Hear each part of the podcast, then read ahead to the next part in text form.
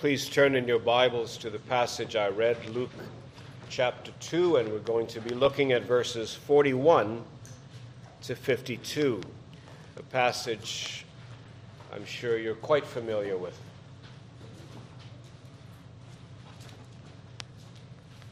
Some years ago, when our children were small, we, we lost one of them in a mall. And uh, it was terrifying, as you parents will well understand. And uh, it ended well, but uh, that is, we got him back. it ended well, and, um, but I'll never forget the experience.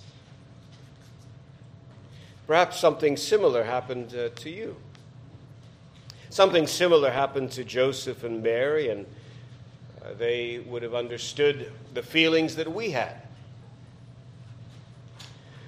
But the passage in front of us, verses 41 to 52, doesn't focus on them, and it doesn't focus on how they felt. It's not a lesson in parenting. No, like the rest of Scripture, it's about the Lord Jesus.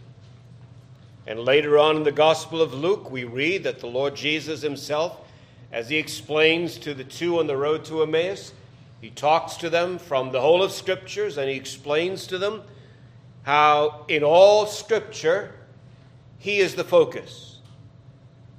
In all Scripture he explained the things concerning himself.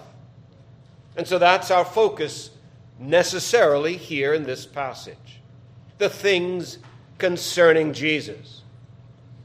We want to learn what the passage tells us about Christ. And I'm going to give you at least three areas of consideration his development, his purpose, and his example. We'll spend most of our time on his development, spend less time on his purpose, and even less on his example, but trust that all three considerations will be useful by the help of the Spirit so that we might grow in our knowledge and understanding of our blessed Lord. So let me begin then with his development. In verse 42, we read, And when he was 12, now immediately we realize that this is a statement about the human nature of Jesus. You can't say this about God. You can't say, now when God was 12, he did this. You can't even say, when God was a million years old. Can't say that about God because God God is. You notice in the hymn we sang, I am. That's the name that's ascribed to God. God simply is. God was never young, and God will never get old. God simply is. So when we read, when he was 12, we know that we're talking about, and the scriptures are referring to, the human nature of the Lord Jesus Christ. Now, we're going to think then about the development of the human nature of the Lord Jesus. And I want to try and explain that to you and then we'll think about two, what I think are encouraging implications. Now, the Lord Jesus grew, he developed, he matured. And we read in verse 43 that the boy Jesus stayed behind. The word boy is used of Jesus there. Earlier in verse 16 and verse 40, he is called first a baby, and then he's called in verse 40 a little boy. And now a different word is used, and he's a boy. And so you can see just in those references that Jesus is growing. And in fact, in verse 40, it says that he grew. And the same word is used with reference to John the Baptist in chapter 1 and verse 80. John the Baptist grew, and so we understand what that means. But the Lord Jesus grew as well. He matured and he developed. And uh, we see him in the temple here in this passage.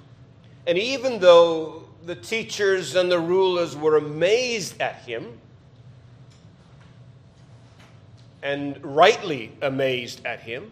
Nonetheless, he was truly human, and he was a real little boy. And he grew and developed the way our children are growing and developing. And so when the Lord Jesus was three, he acted the way any ordinary three year old would act.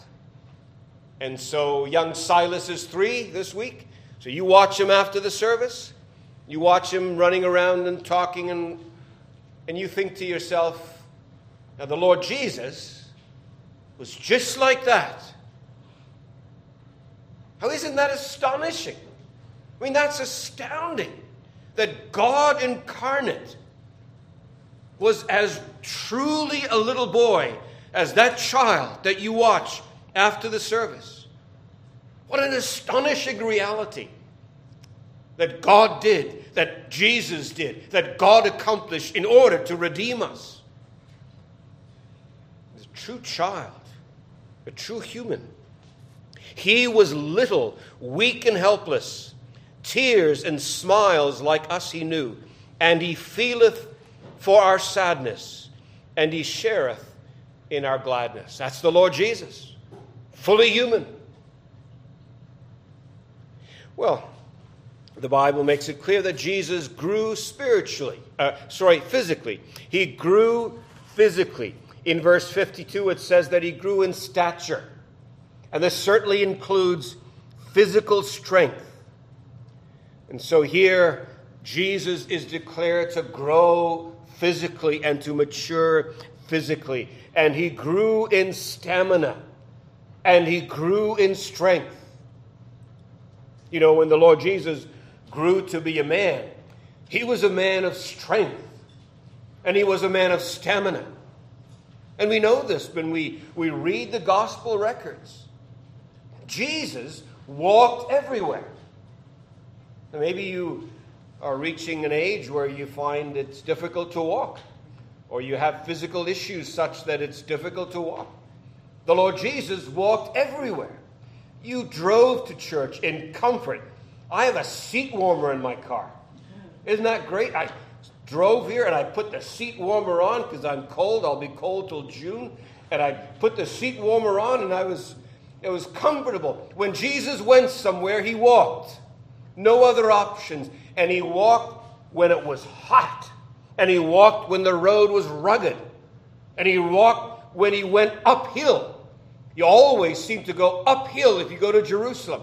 We always say in the Bible, the, the Bible always says they go up to Jerusalem. So Jesus was walking uphill. Sometimes he's finished a, minister, a long day of ministry and he goes up into the mountains and he goes up into the hills to pray. He was a man of strength and stamina. The Lord Jesus had grown, and, and here we see the beginning of that development. The Lord Jesus grew physically, and then he grew in knowledge. The Lord Jesus grew in knowledge. Look at verse um, 40, first of all, where it says, Jesus grew and became strong, filled with wisdom and the favor of God was upon him. And then verse 52 Jesus increased in wisdom and in stature and in favor with God and man. The Jewish children were taught the Bible, the Old Testament, and they were taught passages, and they memorized passages of the scriptures. They didn't have their own copies of the Bible. Isn't it fabulous? These children have their own Bibles on their laps. They're sitting and they're looking and they're following. They didn't have those, these Jewish children, so they memorized. And they memorized so that they could always refer back. They memorized so that they could recite and be influenced by all through their lives. And that would have been true of Jesus. Jesus was taught the, scriptures and he memorized the scriptures. And we know, we read the gospels and we see his teaching, and he's always quoting or alluding to the scriptures. He knows the Bible like the back of his hand. And he says to the spiritual leaders, he says, You're in error not knowing the scriptures. So shame on them. What a privilege then if these children in this congregation are being taught the scriptures. You children should thank God that the Bible is being taught to you by your parents day in and day out. What a blessing that God has been so good to you, give you parents who will teach you the Bible. It's the Word of God.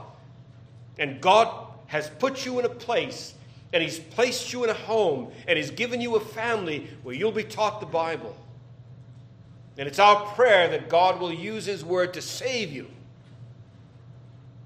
And even those of our children who have gone off and gone their own way and are in a strange country, the Bible has been placed in their minds, and verses have been imprinted upon their brains, and who knows, but that at some point God will use His word to save them. And that's our prayer. well, the Lord Jesus knows the scriptures and is taught the scriptures from earliest days, so he grows in knowledge and in wisdom. Now look at verse 46 he is in the temple. And his parents find him in the temple. And verse 46 says, After three days, they found him in the temple, sitting among the teachers, listening to them and asking them questions. Oh, that's wonderful. Jesus is in the temple and he's asking questions and he's listening to answers. What a rare reality that is. Asking questions. It's important to ask questions. For young and old, it's important to ask questions. And over the years, sometimes after the service, children will come to me, sometimes with encouragement from parents, and they'll and the children will ask questions. They say, We didn't understand this, Pastor. We have a question about this. Like, that's just the best thing in the whole. That makes my, my month. It's fabulous. It's exciting to hear someone ask a question about the Bible. Tell me this about Jesus. Explain this about Jesus to me. Absolutely. Live and, live and breathe to be able to do that. It's important to ask questions. If you don't understand, ask somebody. Ask your parents. Come and ask me. Love to try and explain it to you. Ask questions. Jesus asked questions of them. And then notice that it says that he listened to the answers. He listened to the answers. My father used to always tell me, he'd look at me and point at my ears, he'd say, Those ears are not ornamental. You, you should actually use them. Right? That's how you learn. Listen to the answers that are given to you. And so Jesus did, and he grew in grace, he grew in knowledge and in wisdom. And he learned. He learned truth about God. He learned truth about life. It's evident from his ministry that the Lord Jesus not only knew uh, about God and about uh, truth, but he knew about life. He knew about reality. He knew about Jewish culture. When you read uh, the Gospels and you read about the teaching of the Lord Jesus Christ, you know that, that he was familiar with all areas of life. And he brought it into his teaching. And so often he used it to illustrate his teaching so that people could relate and people could understand, and truths were made clear to them as he used information from life to illustrate truth from heaven. When you read the Gospels, you read that Jesus talked about, about life in the home. He looked around and learned about life in the home. He knew something about baking. Jesus knew about baking. He knew about leaven. He knew about yeast. And he used this in his in his teaching as an illustration. The Lord Jesus knew about, about how to make do. You know, when you don't have a lot and you make do with things, he knew about that because he talked about making a patch to put on some, on some cloth. So you patch things up. You can't buy new, so you, you patch it up. Jesus illustrated in that way in Matthew 9 16. Jesus knew about village life. He knew the kinds of games that children played. He talked about being in the village and, and children are playing over there and they sing this song and they sing that song and use that as an illustration in Luke chapter, uh, sorry, in Luke, Matthew chapter 11. And then in Luke chapter 13, we find that the Lord Jesus knew about what was going on in national life. It's good for Christians to know what's going on. The Lord Jesus knew about Pilate, who had killed those people. He knew about what a wicked man Pilate was the Lord Jesus knew about, about life. And he used that to illustrate his teaching. about the truth. The Lord Jesus grew. He grew intellectually, he grew in knowledge. And then also, the Lord Jesus grew spiritually. He grew spiritually. Again, verse 40 and verse 52. There was spiritual development. He was perfect, but he grew. He was perfect, but Hebrews 5 8 says that he learned obedience. I don't know how to explain that, to be frank with you. I don't know how the Lord Jesus can grow spiritually. I don't really understand how you learn obedience when you're perfectly obedient. And I've had explanations given to me, and to be frank, I just sit back and my brain starts to hurt, and I just bow before the Lord and say, How the one Jesus who is fully God and fully man learns obedience. I accept it because the Bible says it. To explain it, it's a little bit beyond me. But what an amazing Savior we have. What a great Lord Jesus. He grew spiritually. He grew and he faced temptation and learned obedience and obeyed God and refused to obey the devil. He faced all kinds of temptations and triumphed over every one of them. Faced all kinds of temptations, the same kinds of temptations that, that you and I face, and he, he was obedient to God in every instance and in every circumstance. Absolutely astounding and astonishing. To when he was a child, and when he was a young boy, and when he was a boy on the verge of manhood, as in this passage, bar mitzvah, as it were, on the horizon, he was absolutely spot on perfect. What an astounding being is this God man. You know, Jesus must have been tempted as a child. He faced temptation that every child faces, all the temptations that, that our children face, he would have faced. He would have faced the, the temptation to complain. I don't know if any children here complain about anything, but uh, the temptation would have come to the, to the Lord Jesus. He would have been tempted to be envious. You know what envious means? You you see something other people have, and you realize you don't have it, and then you become a little upset that they have it and you don't. And you envy them. Jesus would have faced that kind of temptation. Remember, his family was poor. But he was obedient to God. And he was righteous in his response to the temptation. Jesus would have played games, but he never cheated. Jesus would have known things, but he was never proud. The Lord Jesus was righteous, but he was never insufferable the way some of us might be. You know, when we're just really good and really righteous, and we hope you notice. He was never like that. He was absolutely perfect. And there are all kinds of stories from what we call apocryphal gospels about how strange Jesus was as a child, but they're all lies. We talk about miracles he was supposed to have done just for his own pleasure or peevishness. They're all lies. What we read here is the truth. Jesus was fully human and absolutely perfectly righteous. He was a normal and perfect child.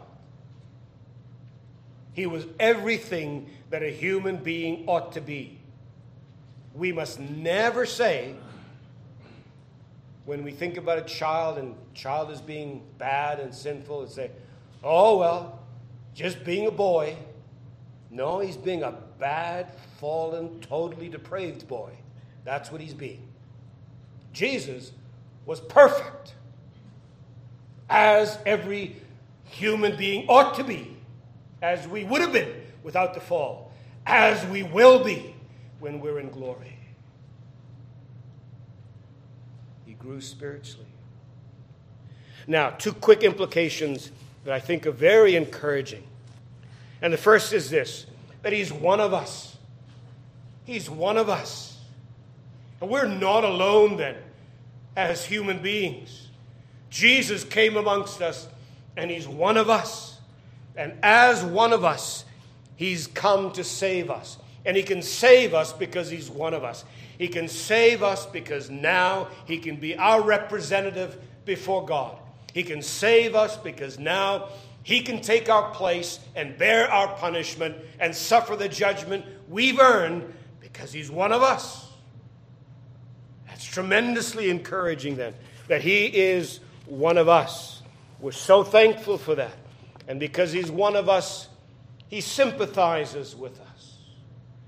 Because He's one of us, He can, he can understand what we go through, He understands our weakness and he can sympathize with us in our weakness. And that's when we when we go to him and we cry out to him in our distress and in our trouble. We call upon his name and we cry out to him. Well, he understands.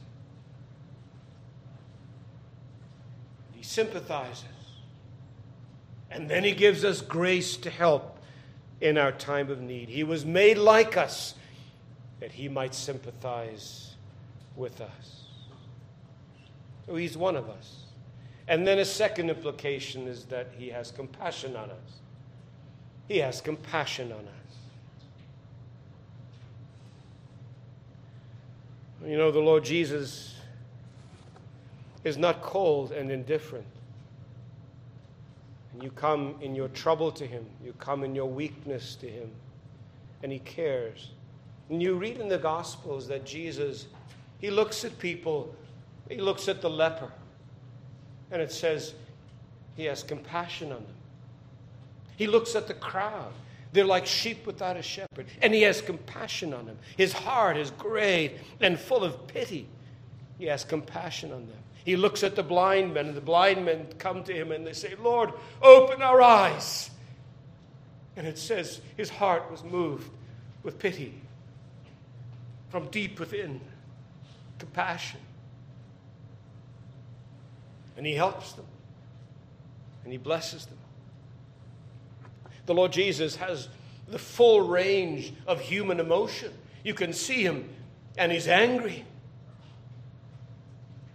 Angry at sin, and angry at death, and angry at iniquity. And you can see him at the graveside of Lazarus, and it says that he is angry.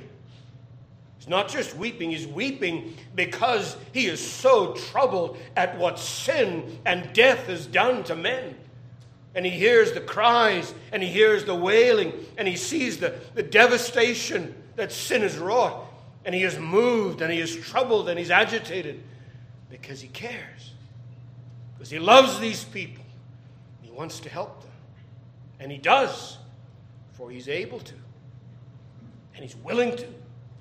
And he came in order to. So he has compassion on us. He's one of us. That's the development of Jesus. Now we move quickly to the, to the purpose. The purpose of Jesus. All Jewish males had to come to Jerusalem three times a year for the festivals, for Passover, for Pentecost, and for the Feast of Tabernacles. And Jesus now accompanies his parents uh, to Passover. They would have traveled about 128 kilometers walking, assuming that they bypassed Samaria, because, you know, we don't have dealings with the Samaritans. So they bypassed Samaria, 128 kilometers. Now they're in Jerusalem. And probably the family would have gone up to Jerusalem and returned uh, in a caravan long line of people, family and friends, traveling together for safety reasons because, you know, there's bandits everywhere. And um, the women would have gone at the front of the caravan, and the men would have been at the back of the caravan. And that's probably what happened. That's how they lost track of him because, you know, the mother thinks that he's with the dad, and the dad thinks he's with the mother, and maybe they both think he's with and so and so. And so after a day, they realize that where is he? And then they look, and then eventually they have to travel back and it takes some time, and then eventually they find him in the temple, as you well know.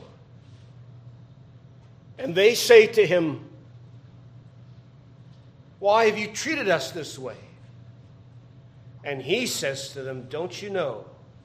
I have to be about my Father's business. Verse 49. He said to them, Why were you looking for me? Did you not know that I must be in my Father's house? Now, literally, uh, that means I must be about my Father's things or about the things of my Father. It's good to translate it, I must be in my Father's house. The idea also, of course, is that I must be about my Father's business. I must be about my Father's business. Now, why does Luke tell us this? Why does he tell us this story? You know, sometimes people tell you stories and you think to yourself, I don't know why you're telling me this. I don't get it. So, why is Luke telling us this?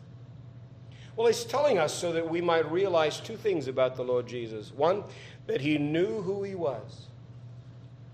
And two, that he knew why he was here. He knew who he was. I must be about my Father's business. Later, he would talk to Mary and he'd say, I'm going to my father and your father. Even though you and I, as Christians, we can call God our father, thank God for that. But he's not our father in exactly precisely the same way as he is the father of Jesus. I go to my father and your father. He has a unique relationship with God. And by unique, I mean unique. There are no degrees of unique. This is, well, he's the, the one and only Son. He's the Son par excellence. He's the Son, and there's nobody else like him. He has a unique relationship with the Father. And he not only knows that, but he also knows why he's here. From the earliest days, he knows who he is, and he knows why he's here. You ask a 12 year old boy what he wants to do with his life. I had occasion to do that because I, when I taught high school, I used to, for a little while, I was a guidance counselor, mostly because no one else wanted to do it, so it fell to me. And so I was a guidance counselor, and I had many occasions to ask 12 year old boys, oh, what do you want to do with your life? Because you're going to have to choose courses. And so, what do you what do you want to do with your life? And they'd say, Well, I want to play floor hockey at lunch. Okay, so after lunch, what do you want to do after lunch? Uh, they're not thinking about that.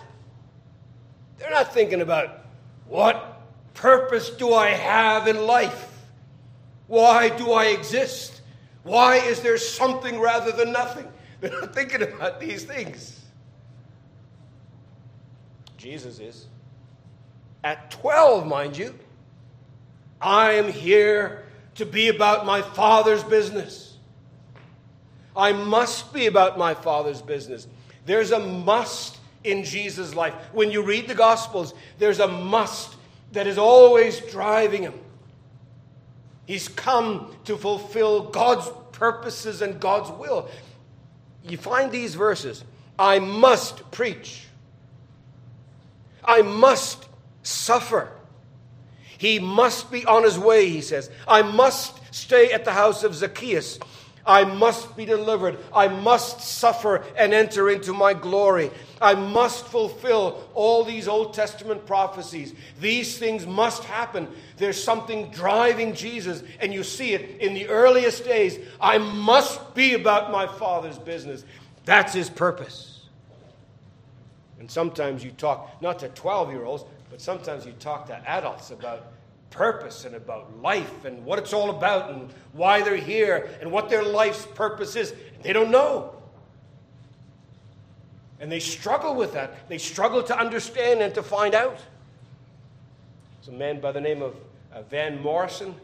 I guess he's getting long in the tooth now, but he's a singer songwriter. And he has a song that says,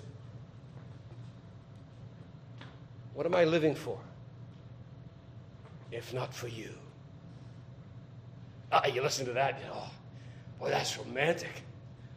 He's talking to this woman. He says, Oh, what am I living for if not for you? Oh,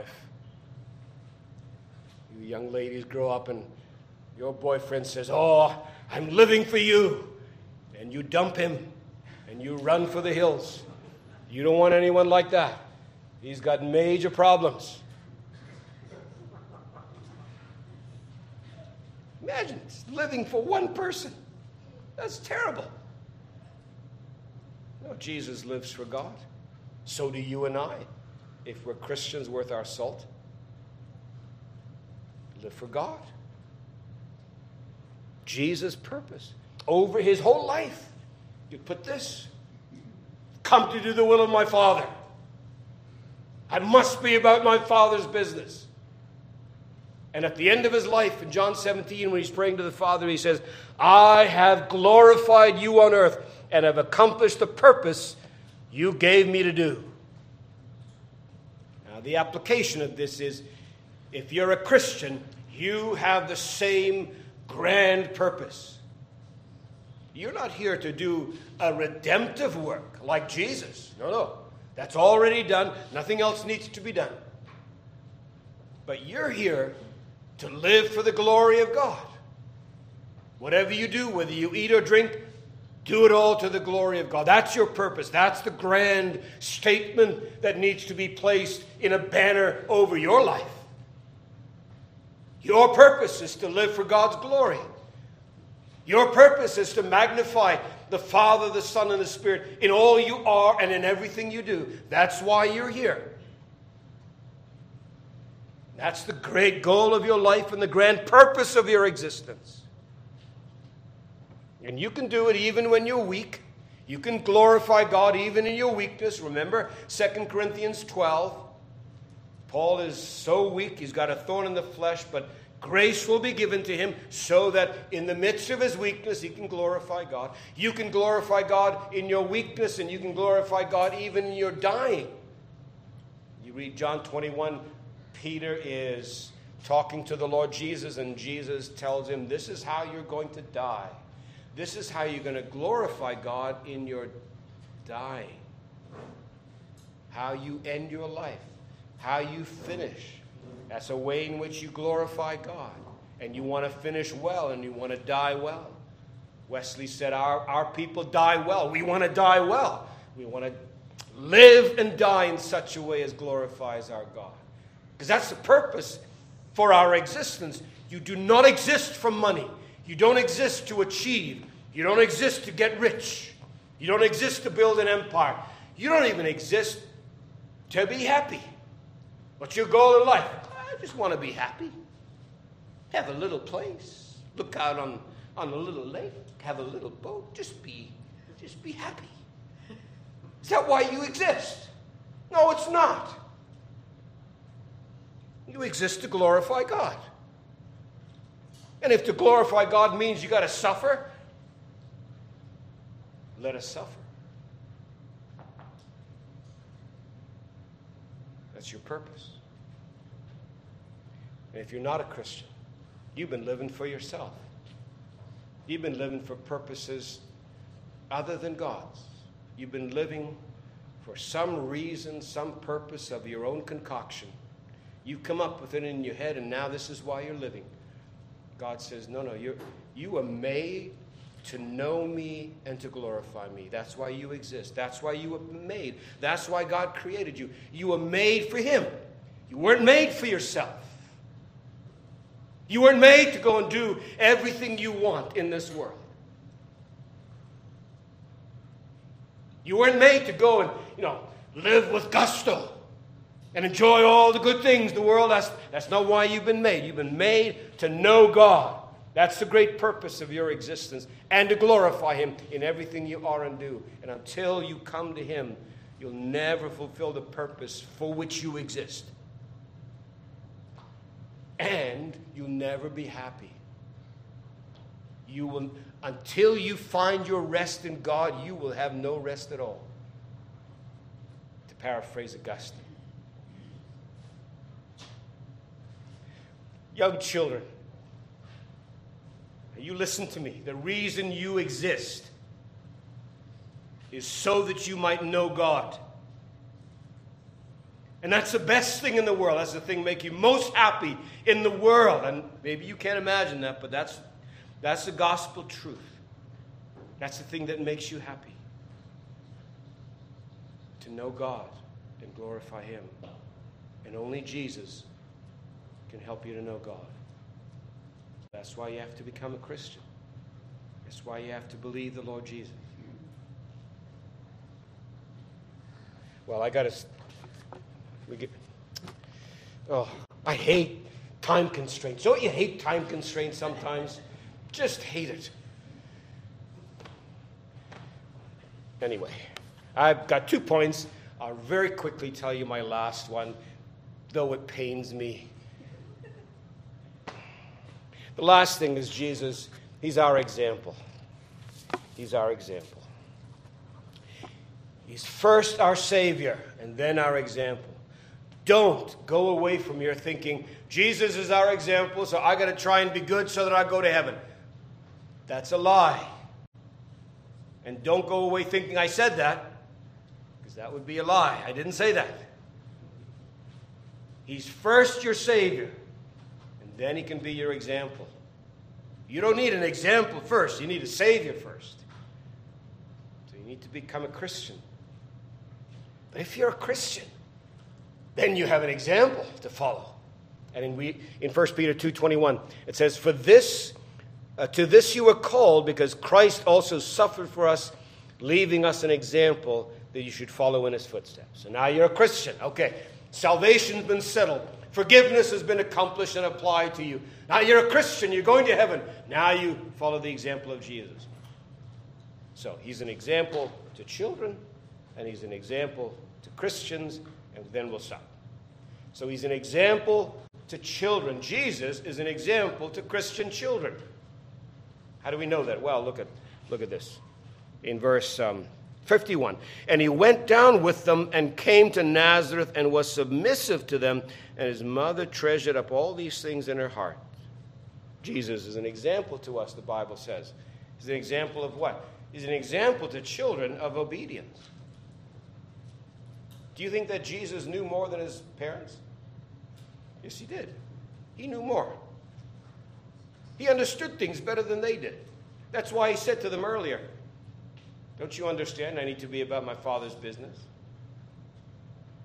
But then it says he went and he was obedient to them.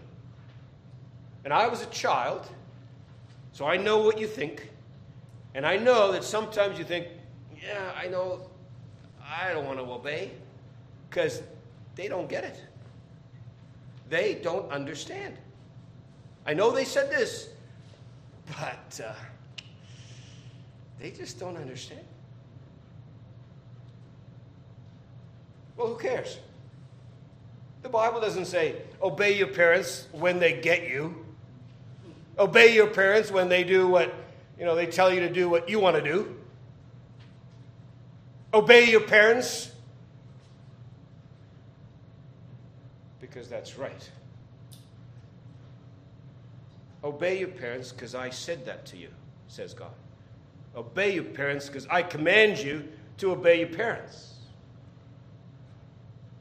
The Lord Jesus is our example. So he went and he submitted to them. Jesus obeyed his mom and dad.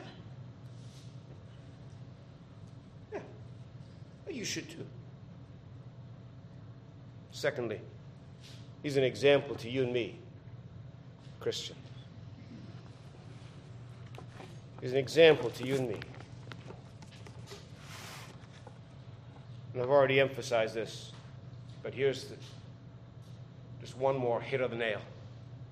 He's an example to you.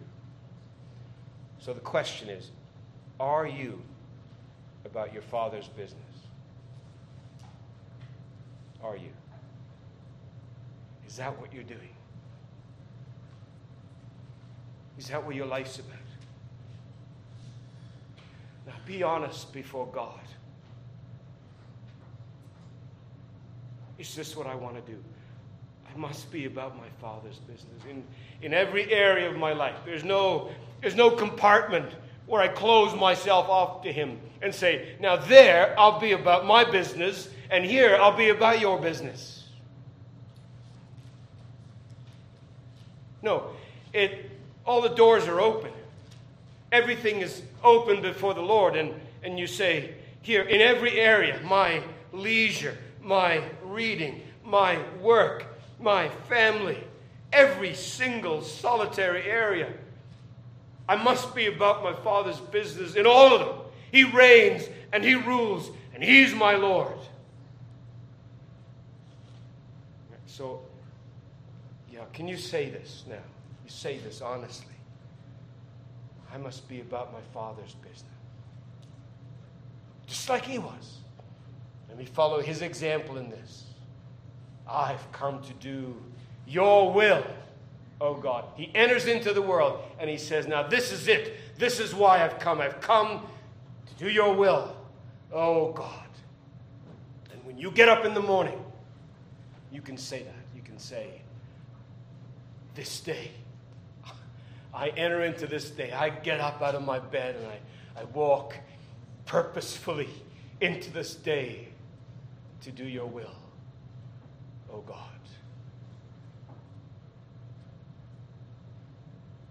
Let's pray. Father, we are grateful to you that we are privileged to do this. We're grateful to you that our Savior has so rescued us and forgiven us and is transforming us so that we can live for your glory and be about your business, even as He was. We thank you today for the, for the Savior. We pray for those who don't yet know him and pray that you'll call them to him. And we thank you that we who do know him may, by your grace, live for him. We pray for Jesus' sake. Amen. We'll sing in closing.